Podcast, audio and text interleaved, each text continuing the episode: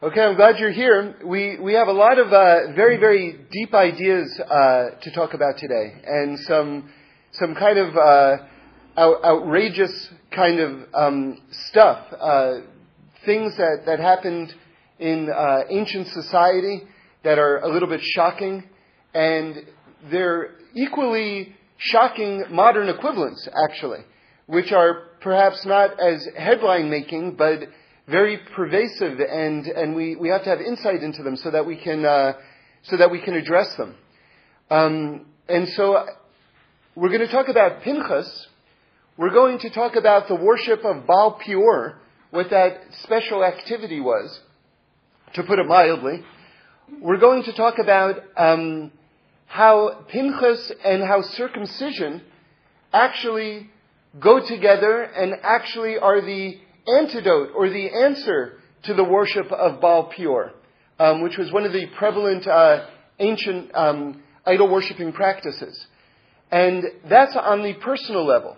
We're also going to talk about, on a more cosmic level, this period of time, these 10 weeks that we're in right now, leading up to Rosh Hashanah, and how those are divided up. And so what we're going to build is a model on the macro scale and on the personal scale to show what our job is in this world and how the world itself can become rectified. So it's a, it's a tall order, but, um, but Pinchas will be the, the, the key to going into it.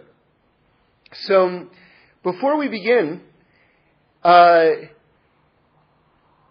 let's, let's see, should we start with the micro or the macro? Any votes? micro. Okay, good. Okay, so let's let's let's go into the micro here. So on a personal level, so so this is very important. Every person has to understand that the entire universe exists within each individual person. We talk about on a on a broader scale the ten sefirot. Now, the ten sefirot basically, God uses an aspect of his energy. God is absolutely infinite, and he takes an aspect of his light, an aspect of his energy, and he uses it to form the world. That's what it is. You see, the, the Jewish point of view is that, that God completely fills the entire universe, saturates every particle, every atom of the universe, but at the same time, it's not that God equals the universe and the universe equals God. That's actually, believe it or not, a different religion. God fills the entire universe and then exists dimensions beyond the universe. That's the, that's the Jewish understanding. Okay? So, so, the ten sefirot are those energies that God uses to create the whole world. Now, each individual person has inside them those ten sefirot as well. Which means that each person is a microcosm of the entire universe. Which means, and this is the empowering thought, this is the take home part of all of this, is that whatever you do, even if you're alone by yourself in your house and you put a coin in a tzedakah box, in a charity box, that has ramifications, implications on the entire universe, literally. Whatever action you do, whatever self-improvement you make about yourself, reverberates and actually affects the entire structure of the universe because you yourself are a miniature, a microcosm of the universe. So that's, that's an important understanding before we go um, more deeply into this. So now, now we have to address who Pinchas was. So let me just give you the simple contour of the, of the account, and then we're going to figure out what Baal Peor was all about, okay? So, so Bilam is this like total villainous character who's coming to try to destroy the Jewish people. He's been hired by Balak. Maybe we'll get to Balak later. Balak was the king of Moab, and uh, he hires Bilam to curse the Jews. And Bilam, the, the Talmud says, has, had a, an extraordinary talent. It's like really kind of way out. He basically understood the nanosecond, literally the nanosecond, when God brought his aspect of judgment into the world. And he was able to, like, like a, like a laser beam, focus in on that exact moment when God brought divine judgment into the world and was able to direct that judgment in various places. Meaning to say that he had this awesome power of cursing, of channeling God's judgment specifically down into very targeted areas. A very unusual talent that he had. And he was a, he was a great prophet. He was the greatest of the non-Jewish prophets. Now, he gets hired to curse the Jews and to destroy the Jews. And he's not successful because God has blessed the Jews. And every time he opens up his mouth to curse the Jews, he ends up saying blessings for the Jews. So it's a, it's a very, it's almost, if he wasn't so utterly evil, it would be like a comedy, basically. Now you should know also he was the Gilgul, the reincarnation of Lavan, and actually his roots come from the energy of the snake in the Garden of Eden. So I mean, Bilam was bad. There's, there's nothing redeeming about Bilam, you know? So, so anyway, he fails in his mission. But what he succeeds in doing is getting, tricking the Jews basically, luring the Jews into worshiping Baal Peor.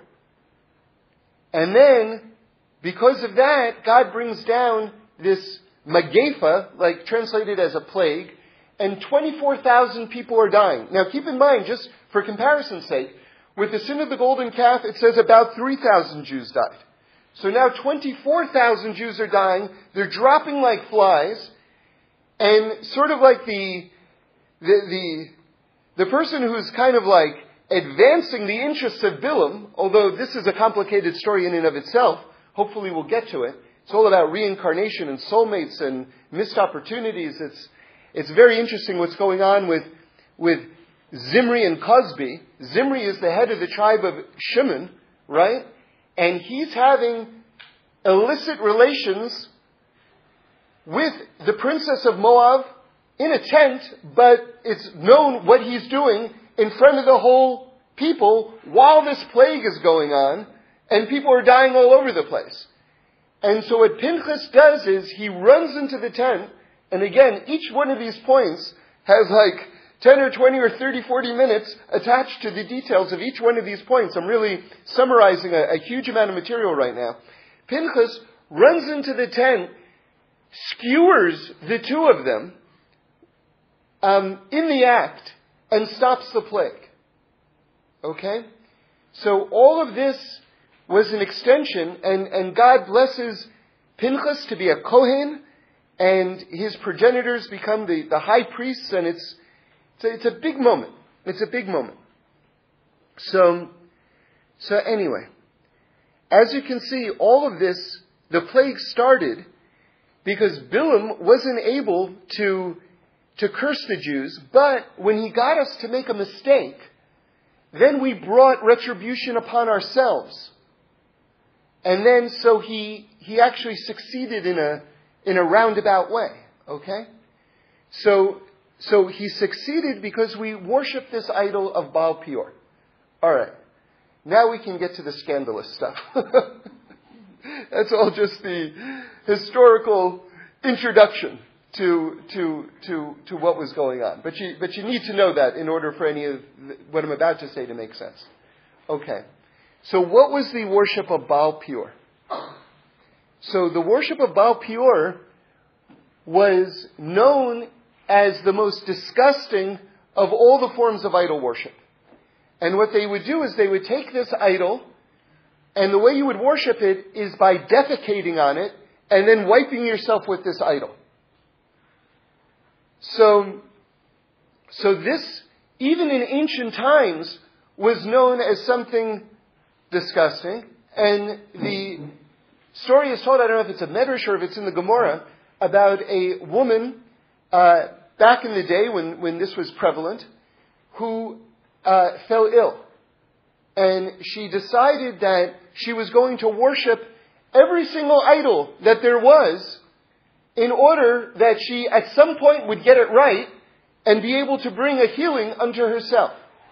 And when they described to her how that she's supposed to worship Baal Peor, she said, you know what, I'd rather be sick. So, So even back then, it was considered disgusting. Okay? But the idea behind it is actually very, very deep. Now, by the way, what would happen was the Midianite women would lure the, the children of Israel into these secluded tents, and they would have them do this worship, and then they would have relations, or the Jews would have relations with the Midianite women. And then that's what sort of like sealed the deal in terms of the, the judgment coming down. Okay? That was, that's the, that's the entirety of it. And to judge um, the Jewish people, lechaf zechus, for the benefit of the doubt, there, there is an opinion that um, some of the Jewish men thought that they were getting, uh, being very sort of like tricky and intellectual, that, that when they were told to defecate on this idol, they thought that they were actually, as a precondition for sleeping with the women, they actually thought that they were disgracing the idol. They didn't, they didn't 100% all the time understand, apparently, that that was an act of idol worship in and of itself. So, so in other words, there was an aspect of them that felt as though they were not worshiping idols. They just wanted to be with the women. And by the way, the Gemara brings down a very interesting um, foundation, and they said that any idol worship that you find among the Jewish men in uh, ancient times, and you'll see modern day equivalents of this, was only because the Jewish men wanted to get the cute non-Jewish women and felt that this was the way to do it. In other words, by going to these places where they thought there were uh, attractive women, okay, if they had to worship the whatever it was, you know, that's you know that wasn't their primary interest. So that's an, that's an interesting thing. You know, when you think of certain modern day practices, you see equivalents to that where the, the men are not really being lured by an alien uh, theology so much as a chance to just meet some girls, basically. So that, that's what I just told you is that's in the Talmud. That, that's, that's, that's, that's not me talking. That's not, you know, some, some modern day rabbi sort of like, you know, his insight. That's, that's an ancient kind of like truth. So, so anyway, the question is this. What is going on with the worship of Baal Peor? I mean, this, this is pretty weird. This is a weird practice, you would have to admit. And I heard some very in-depth Kabbalistic explanations, you know, from the Ari and from the, uh, the Alter Rebbe, you know, explaining exactly what the dynamics of this were. But I want to share a different insight, which is from Reb Chaim Shmulevitz, which is, which is much more personal and, and much more contemporary. And basically, the idea is that, you know something?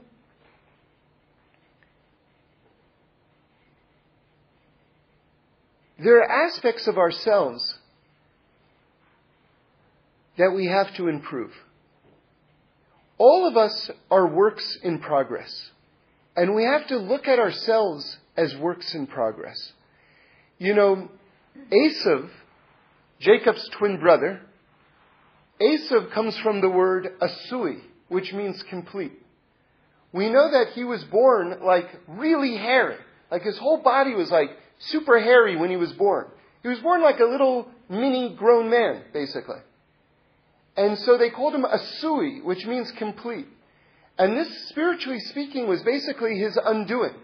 Because he saw himself as a finished product from the time that he was born. And when you see yourself as a finished product, then there's no room for improvement. There's no urgency for improvement. But you see, that's not the reality of our existence. The reality of our existence is that God creates us with things that we need to work on. And you can understand that from a number of different levels. On a mystical level, there's the whole concept of reincarnation that we're here to fix things from previous lifetimes. And so you're born with your own imperfections, so to speak, that you've inherited from before. But whether you want to get mystical about it or you don't want to get mystical about it, it doesn't really matter. The point is, is that all of us have to understand that there are things about ourselves which are created imperfectly in order for us to improve. Now, you see that in a very compelling way on a anatomical level. And let me just mention the idea just briefly now, and we'll get back to it later. On an anatomical level, a, a, a man is born with what's called an orla. That's the extra flap of skin on the male organ that, that, that gets removed during the act of circumcision, during a bris. And we're going to see how Pinchas connects to all of these aspects of self improvement, of the bris, of, of all of these things. All these things are going to tie together, but we have to just develop it step by step. So, so, so when you look at a human being and you see how exceedingly complex a human being is, and all the organs and all the things that have to go right in order for a person to live from moment to moment, it's super miraculous. Super miraculous. And would, would, would a person think for a, a second that God got 99.9% of it right, and he, he got it right with women, but, oh, I forgot the extra flap of skin on a man? like, it's the most minor little flaw. So, so, so you have to understand that God put it there on purpose. He put that extra thing on purpose there that we cut off in order to show that we have to be partners in completing ourselves. As it says, when God creates Adam Arishon, it says, let us make man. And so everyone wants to know, who was God talking to? Right? No one, no one was there yet. So the answer is God was talking to us. Let, that, that, that we have to be partners with God in terms of finishing up creation, in terms of perfecting ourselves. But the key point here that we have to understand, and then we're going to get back to Baal Peor in a moment, the key point that we have to understand is that God leaves us as unfinished products so that we should continue working on ourselves and with God in partnership complete ourselves. So there's going to be aspects of ourselves, character traits, desires, you know, mistaken ideologies, all sorts of things about ourselves that are imperfect on purpose. And then that's our job to bring it to the next level. Okay. Now what's the, so that's, that's what circumcision represents, right? What's the opposite of that? The opposite of that is the worship of Baal Peor. The worship of, the, the, the opposite of that is, you know what? Even my feces are special about me because I'm so great. In other words, even those aspects of myself which are waste matter, which ought to be gotten rid of, well, that's just me, and I'm just celebrating me. Now, when you think of it in those terms, and now I'm going to use, bless you, I'm going to use some modern phrases that you may have heard people say, um, or maybe we've said them ourselves. And now you're going to hear how this ideology of Baal Peor, while the practice itself is, is not done today, how the ideology is still practiced today. Does, do any of these things sound familiar? You know what? This is just me. You know what? This is just how I am. You know what? If you don't like it, that's your problem, because I gotta be me. You know what? This is what comes naturally to me. This is natural. What you're talking about, all that ethics stuff, all that character improvement, you know, that doesn't sound natural. I'm about being natural. So, does that sound familiar? That's mamish the ideology of Baal Peor. That's Baal Peor today. That's a person worshiping their own grossness, not understanding, not understanding that it's put there to begin with in order to be removed, in order to be elevated that were made as works in progress on purpose. Not to embrace our flaws and mistake and then enshrine them as this great me. I'll give you another example. I heard this from Rabbi Aaron. He says, you know, when a child um, is, is first born, it, it, it, it, it, it's still developing. So it, it, it goes in its, its diapers, right? Now, I know on a personal level, when I, I had my first kid, um, and he passed gas for the first time, I was so proud. I was like, this kid's a genius, you know? I really was. This is true. I was like, no one, I didn't teach him how to do that. He just kind of, he came up with it. He, he did that all by himself. The kid's amazing. You know, really. That, that was my reaction. Now, if a person is 20 and they're still going in their pants, no one is going to be throwing a party for them. Right? No one is going to be celebrating that. So, and, so in other words, it's, it's a bit of an extreme example, I understand. But, but understand that the, the idea behind it, that at a certain point, just saying that this is natural and that's not natural, whatever it is, well, well, wait a second. Is that really the end of the discussion? Because there are a lot of things that are natural that you're not doing. That you've stopped yourself from doing. Because you understand that there's an aspect of personal refinement that needs to take place. Again, this is, the, this is what's symbolized in the idea of, of the circumcision. The idea that you're created with this extra flap, and you've got to cut it off to complete creation, to be partners with God in terms of finishing yourselves. That we have imperfections in ourselves intentionally by design that are there for us to uplift and improve. Now, now listen to what Pinchas does. Pinchas, this is really, this is really interesting. Now, if you look in a, if you look at the service for circumcision, okay, in the in the prayer book, uh, you'll see that the very first thing that we say to a baby at the time of the bris is Baruch haba, which means welcome. By the way, that's the opening of when a couple gets married. Say Baruch haba to the chassan, to the groom. And um, so that's the sort of the official kickoff to the to the bris. And now the next thing that you say is you read a couple of verses from the Torah. And who do you think you read about? Of all the people to read about, you're about to perform a circumcision. Who do you think you read about? The first person is Pinchas. Right? So that's, that's very striking. Why are we reading about Pinchas. Well, uh, on one level, it says on the, on the level of souls, Pinchas zu Eliyahu. Pinchas is Eliyahu. And we know that Eliyahu Hanavi, Elijah the prophet, comes to every bris.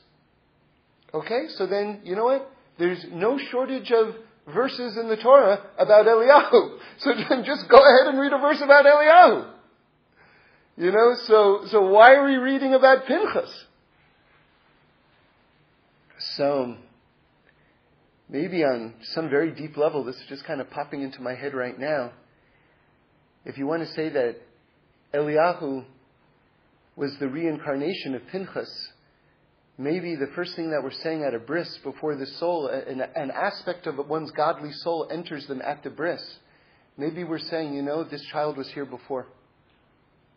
You know, we're already talking about the previous lifetime before we get to the, the Eliyahu aspect. We're already talking about the previous lifetime.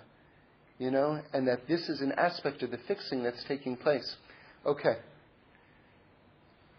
That's deep. All right, let's, let's talk about something else now. Another aspect of Pinchas, because it is surprising to see him mentioned here. So now let's get back to the story. What happens is, and all the details surrounding this whole thing are so far out. It's, it's really worth going into.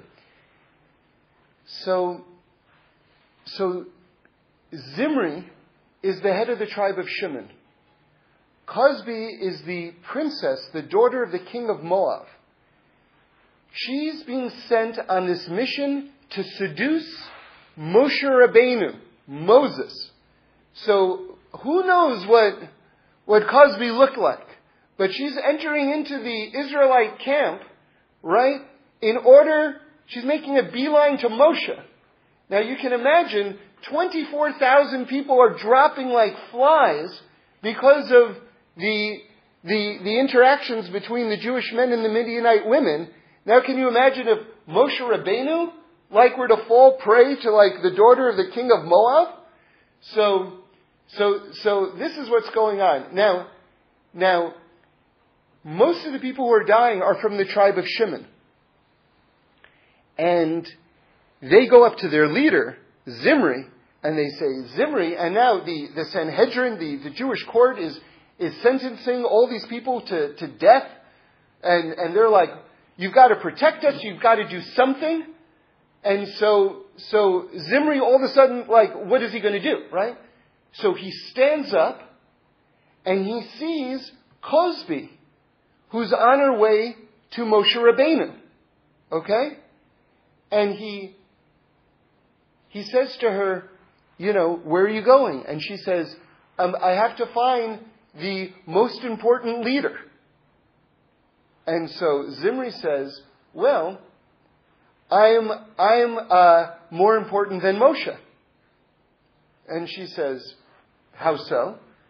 And he says, because he's the head of the tribe of Levi, who's the third born. I'm the head of the tribe of Shimon, who's the second born. So I outrank him. So obviously she didn't know so much, so she, she kind of bought the argument, and she sort of like agreed to be with him. Now it says he grabbed her and he took her before Moshe. And he said to Moshe the following thing Is this woman permitted to me?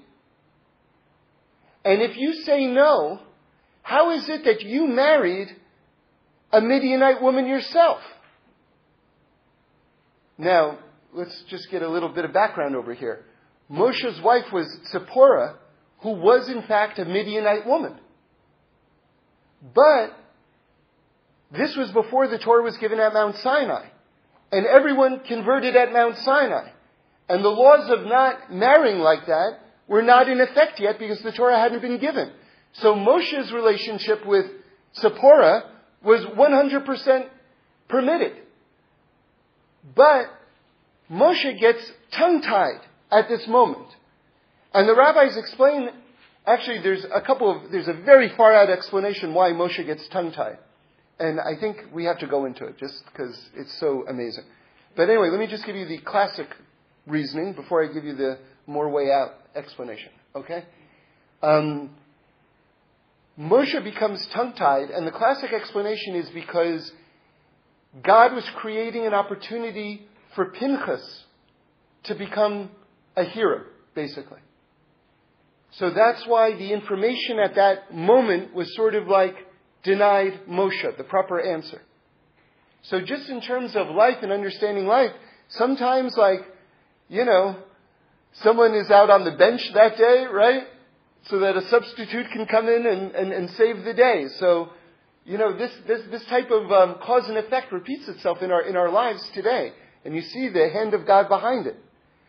So again, to set the scene, 24,000 people are dying. They're literally, there's a plague. People are dropping like flies. Zimri has just like leveled this outrageous argument to Moshe in front of the Jewish people saying, if this woman who was 100% not permitted to him, by the way, is not, should be permitted to me because you yourself have done the exact same act. And Moshe can't answer, and the people, it says in the, in the, in the Torah itself, the people are crying. The people are crying because they're like, everything is falling apart. This is the, the scene that's taking place, okay? Now, now listen to this explanation. This is from the Ishbitzer Rebbe, okay, the Mei Hashiloach. And this is maybe the most widely known Torah of the Ishbitzer Rebbe. Now, now what happens? What happens? Zimri, the head of the tribe of Shimon, takes Cozbi into his tent and starts having relations with her. And by the way, a lot of relations. According to the Gemara, they were together 424 times. Now that is a, a, an exaggeration. And, but the question is, why, why were why were the rabbis obviously exaggerating so much? In other words, they were, they were saying that large number on purpose to bring across a point. What was the point? I don't know. I don't. But let's just put it this way. they were into it, right? That, that, that we can say.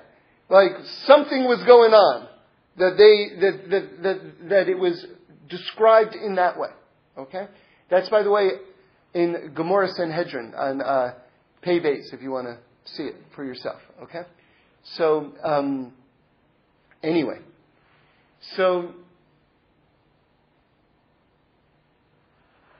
so why did Moshe forget? And now Pinchas is about to run in and he's about to act. And we're going to describe that section in a moment. But this is very deep. So the Ishbitzer says the following. Do you know why Moshe didn't respond at that moment? Because he understood, listen to this, he understood that Zimri and Cozbi were soulmates. And he was contemplating the nature of their souls at that moment. Now, Kabbalistically speaking, hopefully you're familiar with Dinah and Shechem. Dinah and Shechem are, Dinah was the daughter of Yaakov, of Jacob, and Dinah gets raped by Shechem.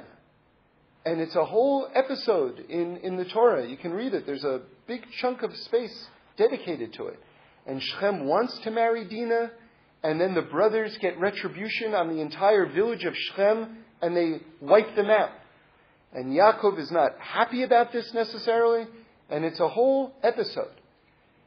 But, in terms of reincarnation, we say that Cozbi and Zimri were the reincarnation of Dinah and Shechem.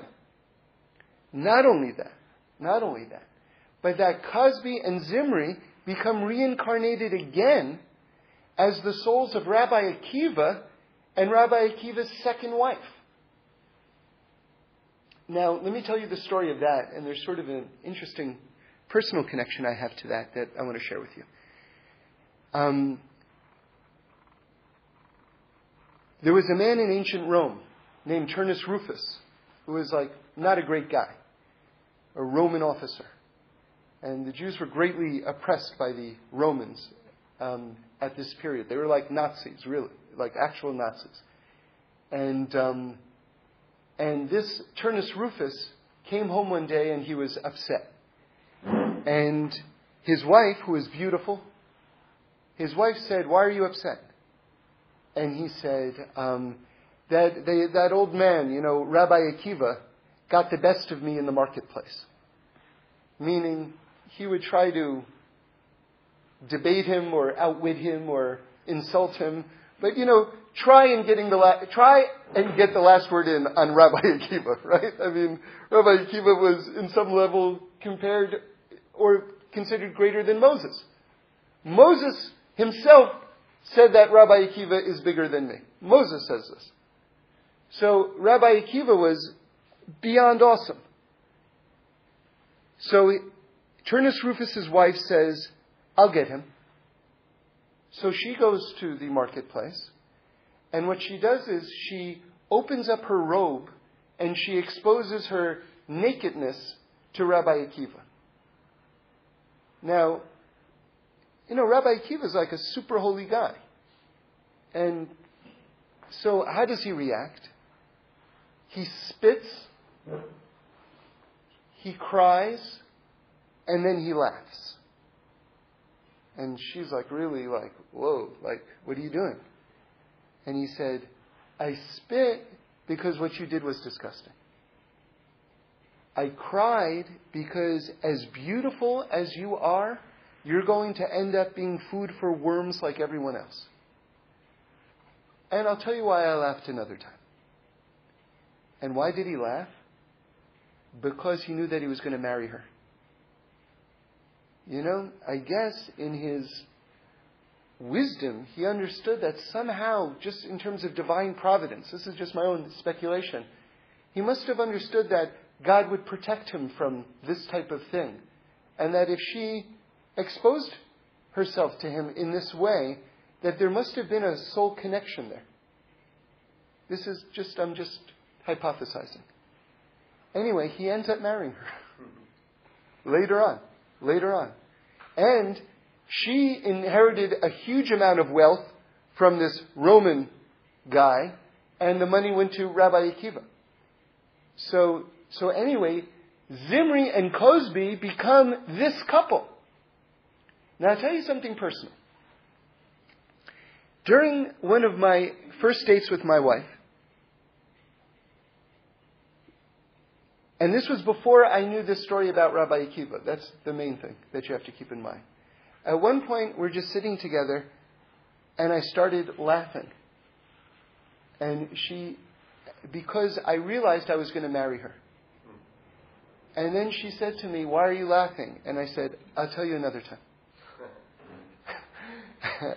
and then, a period of time later, I heard this story. I was like, Oh, yeah, okay. I know what that's about. so, so what happens is, Pinchas comes in, and he's really like, this is like, this is, remember, you remember what the scene is. It's like mass panic and everything is falling apart. And Pinchas, Pinchas goes up to Moshe and says, Isn't it true that the halacha is that if they're in the act right now, that I can execute judgment under the laws of the zealous one, you know, to awkwardly translate it into English. And Moshe says, you know what, the one who reads the halacha can go and perform it. He doesn't tell him to do it. He just cryptically answers that you're correct, that that is the halacha, if you so choose to execute it. Okay, now, the reason why, the reason why that's a very significant um, kind of like uh, phraseology that Moshe does is, is because, um, well, let's, let's put that aside for now. M- more, more, more uh, relevant to, to our discussion right now is, is, that, is that Pinchas asks Moshe, what is the halacha? He goes up to his Rav and asks permission from the rabbi, is this the proper thing for me to do right now? And Moshe essentially says yes. Okay, that's, that's the key point. And, and I'll explain to you why that's the key point. Because, remember, Pinchas is the son of Elazar. Okay? And Elazar is the son of Aaron. Okay? So Aaron, the high priest's grandson, is Pinchas. Okay? Aaron has four sons. One of them being Pinchas' father. Okay? Aaron has four sons. Two of them have died. Nadav and Avihu have died. Alright? They died when the Mishkan, the holy tabernacle in the desert was, was dedicated. And basically, there's a whole list of things that apparently they did wrong. And it's, it's like, it's like a laundry list, you know? And, and one of the things, and it's sort of like a debate, well, which one did they do exactly? One of the things that they did was they paskined halacha themselves in front of Moshe and Aaron. Meaning to say, they determined what the law was in front of the two great authorities of the day. And that's wrong. You have to go to an authority. Okay? So, so Pinchas, before he acts, asks Moshe what to do. Now, you're, you're going to see how important that is in a moment. In doing so, he performed a tikkun, a rectification for Nadav and Avihu, who didn't ask Moshe. All right? Now listen very carefully what's about to happen. Pinchas goes in, and it says that he took the top of his spear off, right? The pointed part, and he put it in his robe, so it looks like he's just got a walking stick. All right? And he goes up to the tent where Cozbi and Zimri are up to, I don't know, 423 at this point, whatever, whatever it is, you know, and the guards want to stop him. And he says, you know, is, he says back to them, uh, is, is Shimon more righteous than Levi? meaning meaning to say that wait a second, you know, like. Uh, or no, I'm sorry, is Levi, because Pinchas is from the tribe of Levi, is Levi more righteous than Shimon? Meaning, you know, I want to I want to take part in the festivities as well. And they go, okay, you can go in. So he goes in, he puts on his spear, and at this point he's so terrified because like the Shimonites are basically looking to guard and protect and to kill anyone who's sapping their activities. It's mayhem at this point, right? Pinchas gets so scared that his soul literally flies out of his body. Okay, what I'm telling you right now is in the Zohar. His soul flies out of his body, and now listen carefully. The souls of Nadav and Avihu fly into his body.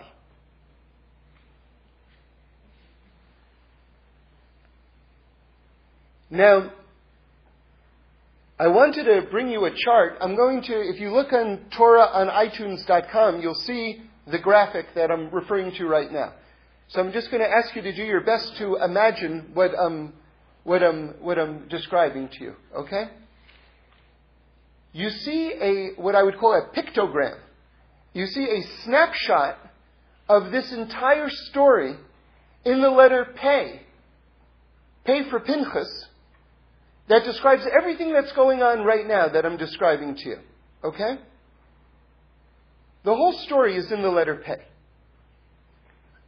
And what I mean by that is, you know, the letters are very, very exact, the way we write them in the Torah scroll. And there's tons and tons of Torah describing the philosophy behind the letters.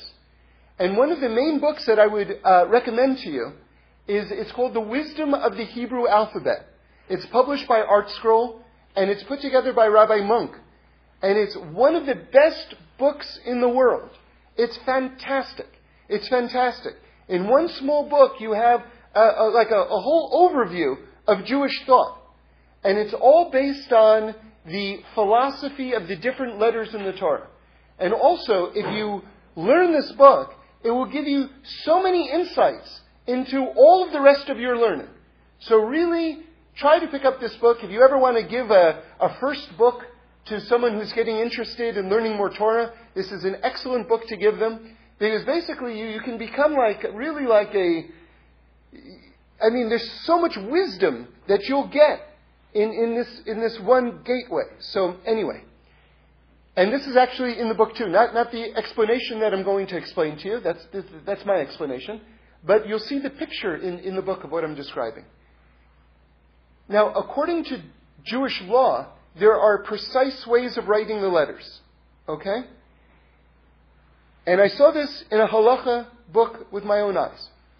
In terms of writing the letter Pei, it has to be written in a way where in the blank space, in the white space in the middle of the letter Pei, you can see the letter Beis. So in other words, the black outline of the letter Pei is there, like a normal letter, but in the middle of it, you'll see in white outline, you'll see the letter Beis. And uh, the next time you have an Aliyah and you go up to the Torah, you'll notice that the letter Pei is actually bigger than the other letters because you have to put the letter Beis in the middle of it. And if you actually stare at the letter Pei in the, in the Torah, you'll see this white fire letter Beis pop out at you. It's, it's, it's quite extraordinary. Okay. So, so what's the pictogram? What is the picture? Pei is the first letter of Pinchas, right? Beis is the number two. So in the middle of Pinchas, you have the two neshamas, one of Nadav and one of Avihu, right in the middle of Pinchas. So Pei and Beis. Now, that came to me a couple of years ago. This past week, I was giving over this thought to some people, and afterwards, it was uh, like a very intense, meaningful shiur class that had taken place, and I was sort of moved by it, and I was in my car driving home afterwards, and I was thanking God. I said, God, thank you for teaching me Torah. Thank you for, because I was able to really learn the whole story of Pinchas inside the Gemara. It's in Masechta Sanhedrin. And I was able to see these various accounts, and it was a whole other dimension. And so I said, Thank you, God, for teaching me Torah. Thank you for showing me the Gemara on page Pei Beis. and I was like, I almost crashed my car at that moment. Because this entire account of Pinchas slaying Cozbi and Zimri is on Pei Bays. The exact dynamic of what's taking place. So, the Torah is very infinite. It's endlessly infinite. It's God is endlessly exact. Everything is very exact. So it doesn't mean it's predetermined. We have free choice. But everything is exact. Everything is exact. So the thing is, is that we have to understand that God is always running the world with extreme exactness. And when we don't see it, it doesn't mean that it's not exact. It just means that we don't see it. But it never isn't exact. But every once in a while, He shows us moments. You know, like the Rambam says, as, as an example, a person traveling through the desert and there's a flash of lightning, and then all of a sudden you're able to see the landscape, and then it goes black again. So that's us in life. We have like little moments where we see clarity, and we have to like really like remember what we've seen because then it goes away. That's how God runs the world. He gives us flashes and then it's up to us. So so Pinchas comes in. Now he's got the souls of Nadav and Avihu in him. Now this is very interesting also because basically Pinchas was not a Kohen.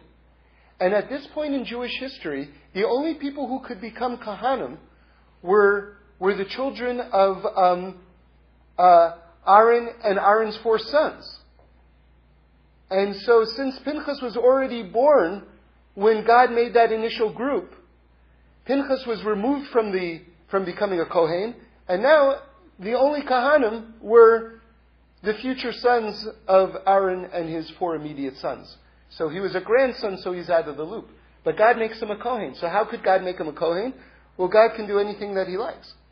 But you see something interesting. At that point, he had the souls of Nadav and Avihu inside of him. So he had the DNA at that point of being a Kohen. So God, and then God makes him a Kohen right after that.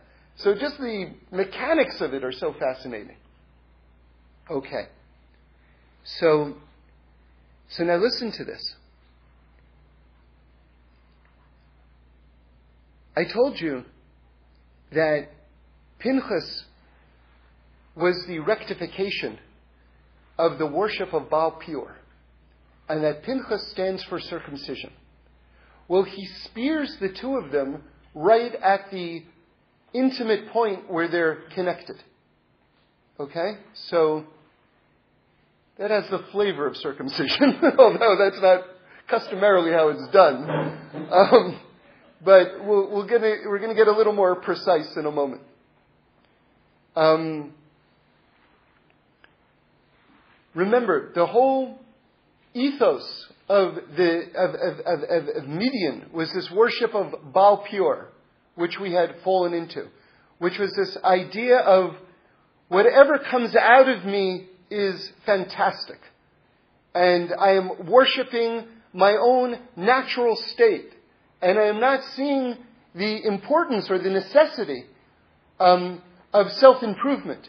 Because I am what I am and this is me. That's the Baal Peor thing on one side. On the other side, you have circumcision, which is that God deliberately creates this extra piece of skin on our body that we have to take off. God creates such a fabulous creation of a human being. He can't create us without this flap of skin? Of course He can. But He leaves that as our job, the understanding that we have to uplift ourselves and improve ourselves. That's the point. So you see how circumcision is the counterbalance to Baal Peor. Right?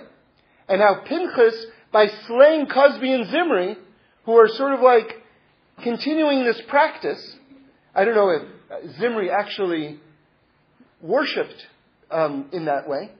It doesn't seem that he did, by the way, but nonetheless, it's part and parcel of what was going on. So now, listen to this. And then we're going to get back to the idea of soulmates, that they were soulmates in a moment. Okay? Which is that when Adam, when the first human being was created in the Garden of Eden, he was actually created without an orla. Alright? So he didn't have that extra flap. But, but when we were kicked out of the Garden of Eden, he grew it. Okay? So again, that makes sense because orla, that extra piece of skin, means concealment. And when we leave the Garden of Eden, all of a sudden God's hand in the world becomes radically more concealed. So it's very parallel to think that on a human being, that, that the human body would reflect what was going on in the general world at that point. As there's more concealment in the world, on the body itself, there's this aspect of concealment as well. That's the idea that Adam grows this orla when we're outside the Garden of Eden. Now listen, on a, on a soul level. It says that since every human being that ever lived descended from Adam, okay, and by the way, genetically speaking, they found that we have something like four common mothers. This was a big story on the, on the internet just uh, a few years ago. We have, or four or seven, something like that. I mean, science is still catching up with Torah. But, but they've made this amazing insight that we have like a few common ancestors. And so that's of course the Torah account as well. By the way, uh, something that the Kuzari brings, which is very interesting as well, is what is this whole idea of the seven day week? Why is it that every culture around the world has a seven day week? Like, if you think about that, we just take that for granted. We don't think twice about it. But why, or even why have a concept of a week at all? But the idea that you naturally segment, segment time into a seven day cycle, and that every culture around the world does that, that also shows that we all have a common ancestor. Okay, so these are, these are different things to think about. But, but anyway, all souls come from Adam. So the question is, what part of Adam? So I saw from Rabbi Wolfson something really amazing. You ready for this? Zimri, right, was from the Orla of Adam. That's the part of the body that Zimri was from. And so on a soul level, when Pinchas slays Zimri, it really is like a soul level type circumcision that's done. Some, just it's far out, you know? Just the, the whole dynamics of that. Okay, now let's get back to the soulmate idea. So according to the Ishbitzer Rebbe, you see, Dina and Shechem, that was a really tragic relationship. You know? And then Cozbi and Zimri, they come back, and then of course it comes back as Rabbi Akiva and his second wife. So Moshe Rabbeinu, according to the Ishbitzer Rebbe, saw that these souls actually belong to each other on some level, but that it wasn't the right time. And he was kind of like working through the working through the math, so to speak, when when Pinchas goes and does his thing. So, and by the way, there's an opinion in the Gemara, you just should know, it's Shmuel in the Gemara, that that, that Pinchas didn't ask uh, Moshe. Okay? There's, there's, there's, that's not the standard opinion, by the way. It's not what Rashi, Rashi brings. It's not what the Zohar brings. But that's Shmuel in the, in the Gemara. So that exists, that he just went on his own, and that on some level he may have stopped this couple from getting together. But clearly, even, and this is the point, even if you want to say that they were soulmates. They were not supposed to get together in that way at that time. And there is a concept, and the, the Gemara uses this phrase in terms of um, King David and Bathsheba. That they were destined to be together from the sixth day of creation, but in the way they got together, it wasn't so, in terms of the eyes of the people, wasn't so upright. David didn't make a mistake. He did everything right. But at the same time, the way it was perceived by the public was that something wrong had gone down. Okay? And what they call that, when a couple gets together at the wrong time, they say it's like eating unripe grapes, which is a very poetic and interesting, interesting phraseology. Eating unripe grapes. So, so again, you might find yourself, you know, you see it, I see it today. I'll give you what I think is a modern example of this. There are, there are couples, and I know of many couples like this, that when they get married, the, the, the, the woman is not Jewish. And then the, they become inspired, and then over the course of the marriage, the woman converts, or she converts Orthodox, or whatever it is. And then and, and, and they, they, they come to this place of like really achieving the full revelation of, of being soulmates with each other. You know? But that it doesn't always start off that way. Luckily, we, Pinchas isn't running around with his spear and, and things like that, you know? But, um, but nonetheless, we have to get together in the right time. In the right time. And, and you can, Always ask for guidance. You can always ask for guidance. And let the halacha be your guide. The halacha is the divine flow. It's translated as law, but that's a very um, academic translation of halacha. Halacha means to walk, it means to flow. And when you put yourself in that flow of the universe, then you put yourself in harmony with yourself and everything else. Okay. Now, let me transition to the macro right now. And I'm going to show you how you see all these things, and I'm taking this from Rabbi Wolfson, and I'm going to show you how all these components play out on the broader scale. Now, we have, we're in a period right now of a 10 week cycle. And this 10 week cycle ends with Rosh Hashanah. So, in other words, it's 10 weeks and then Rosh Hashanah. All right? Now, this 10 week period that we're in right now is divided up into two parts three weeks, also known as the three weeks, and seven weeks. The seven weeks after the three weeks, meaning after Tisha B'Av. Okay? So the first part of the cycle, the three weeks, are haftorahs that we read in shul every Shabbos of rebuke. That's God saying, get your act together, otherwise I'm going to destroy the holy temple. Okay? So that's the first three weeks, culminating in Tisha B'Av. Then you have the next seven weeks, which are Haftorahs of consolation, which is God says, you know something? No matter what, I love you, and it's going to get better. Okay? So again, taken as a unit, that's 10 weeks. Rabbi Wolfson points out something very, very deep, and he's learning it from other sources, which is that these 10 weeks parallel the ten sfirot. Again, the ten sfirot are the energies that God used to create the universe with.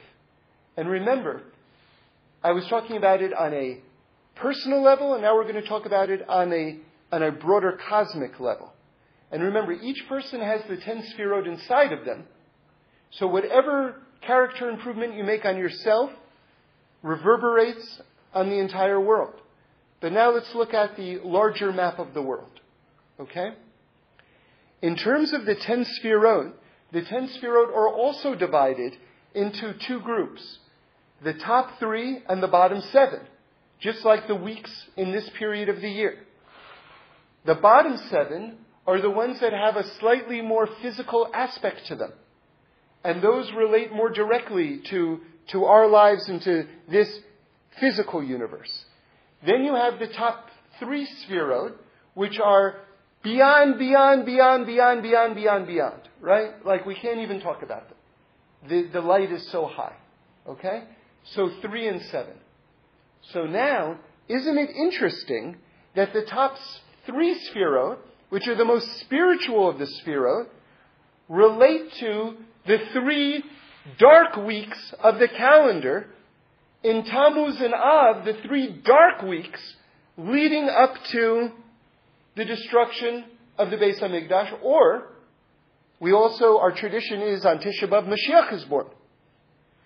So you might ask yourself, how is it, how is it that, that if that energy is so exalted and so high, the top, top energy, why does it correlate with these three dark weeks? You hear? And the answer is because at this point in history, we don't have vessels for this level of light yet. You see, imagine like you're really thirsty and you say, Oh, please give me a drink of water. And I go, I want to give you a drink of water. So I take a fire hose and I unleash it in front of your face. Well, you know, thanks a lot, right? That hurt. And I'm still thirsty. Right? Because I don't have vessels to hold what you gave me. But didn't I give you water? I gave you more water than you could have hoped for. Well, yeah, but I wasn't able to access it. That's, that's the nature of this light at this point. This light is coming, the, the, the top three sphirot, which are correlating with these three weeks, it's such an exalted light that if we aren't fixed, if we aren't proper vessels yet, we can't contain this light yet. And that's what we're trying to do. That's what the mitzvot are. The mitzvot are turning yourself into a proper vessel. That's the whole point. That's the whole point. And it's getting us all in harmony with each other and in harmony with the world. And when we go along our path and flow like we're supposed to flow, then all of a sudden we have vessels for this highest light and the world gets fixed. That's the whole point. Now, I want to conclude with something that I think is really deep. Okay? This is something that came to me. Pinchas is the same gematria as Yitzchak. Okay? Pinchas and Yitzchak are the same gematria. That means the same numerical equivalent, which means spiritually speaking, there's a DNA match between the two. Okay? So, Yitzchak, Pinchas is the one who circumcises. Right?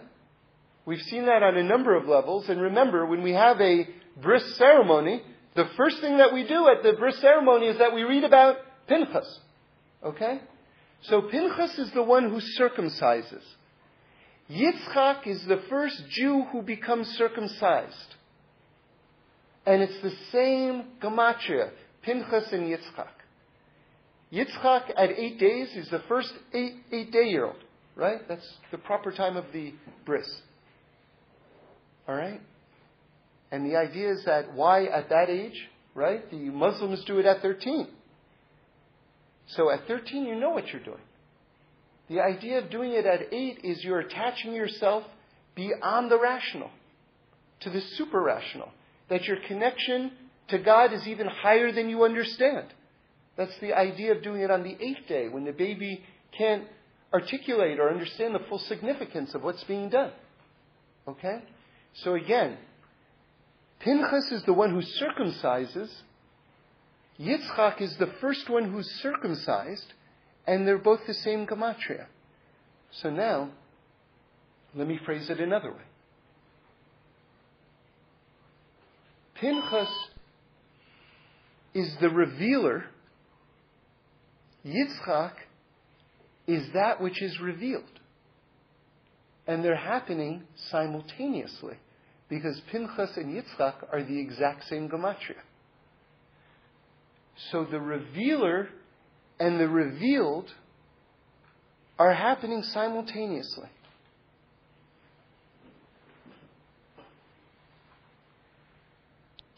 What happens? What happens when a person aligns themselves with the energies of the universe? they have to circumcise their actions on some level. You know, I was doing this, and now I'm not doing it anymore. They cut themselves off from a particular activity.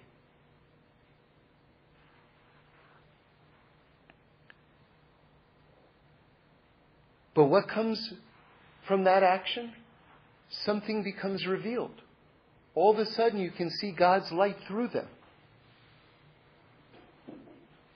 Because at that moment, they're in harmony with the universe. So it makes sense that the circumciser and the circumcised are the same person.